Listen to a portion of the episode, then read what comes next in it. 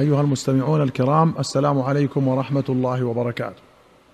في باب المغازي والسير أخرج البخاري ومسلم عن ابن عمر رضي الله عنهما قال لما حاصر رسول الله صلى الله عليه وسلم أهل الطائف فلم ينل منهم شيئا قال إنا قافلون غدا إن شاء الله. فثقل عليهم وقالوا نذهب ولا نفتحه. فقال اغدوا على القتال. فغدوا فأصابهم جراح. فقال إنا قافلون غدا إن شاء الله. فأعجبهم. فضحك النبي صلى الله عليه وسلم.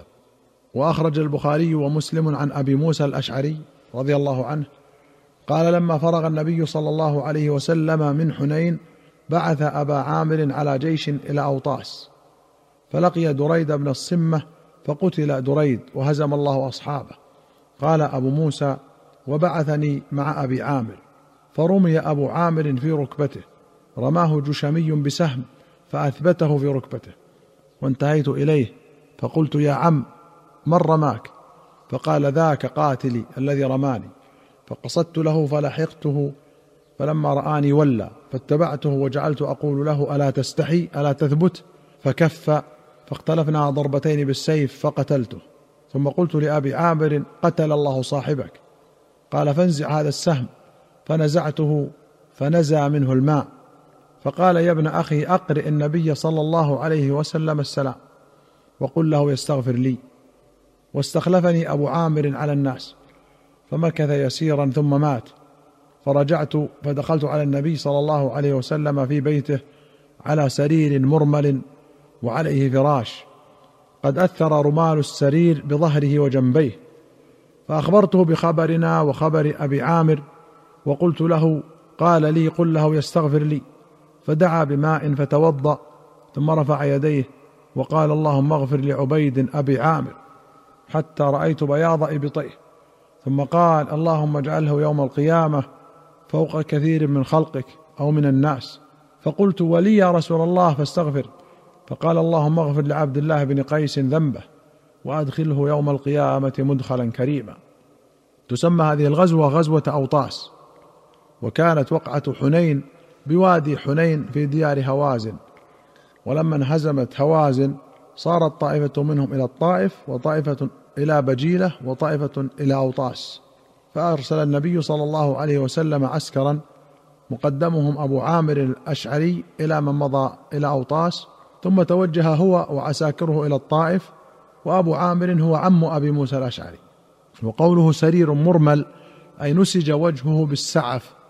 ورمل السرير وأرمله ورمله أي باعد بين الأشياء المنسوج بها ورماله بالضم والكسر ما نسج في وجهه من ذلك. كتاب النكاح باب الحث على الزواج.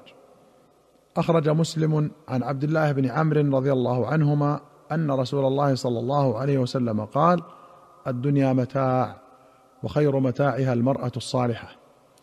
وأخرج البخاري ومسلم عن علقمة قال كنت أمشي مع عبد الله بن مسعود بمنى فلقيه عثمان فقام معه يحدث فقال له عثمان يا أبا عبد الرحمن ألا نزوجك جارية شابة لعلها تذكرك بعض ما مضى من زمانك؟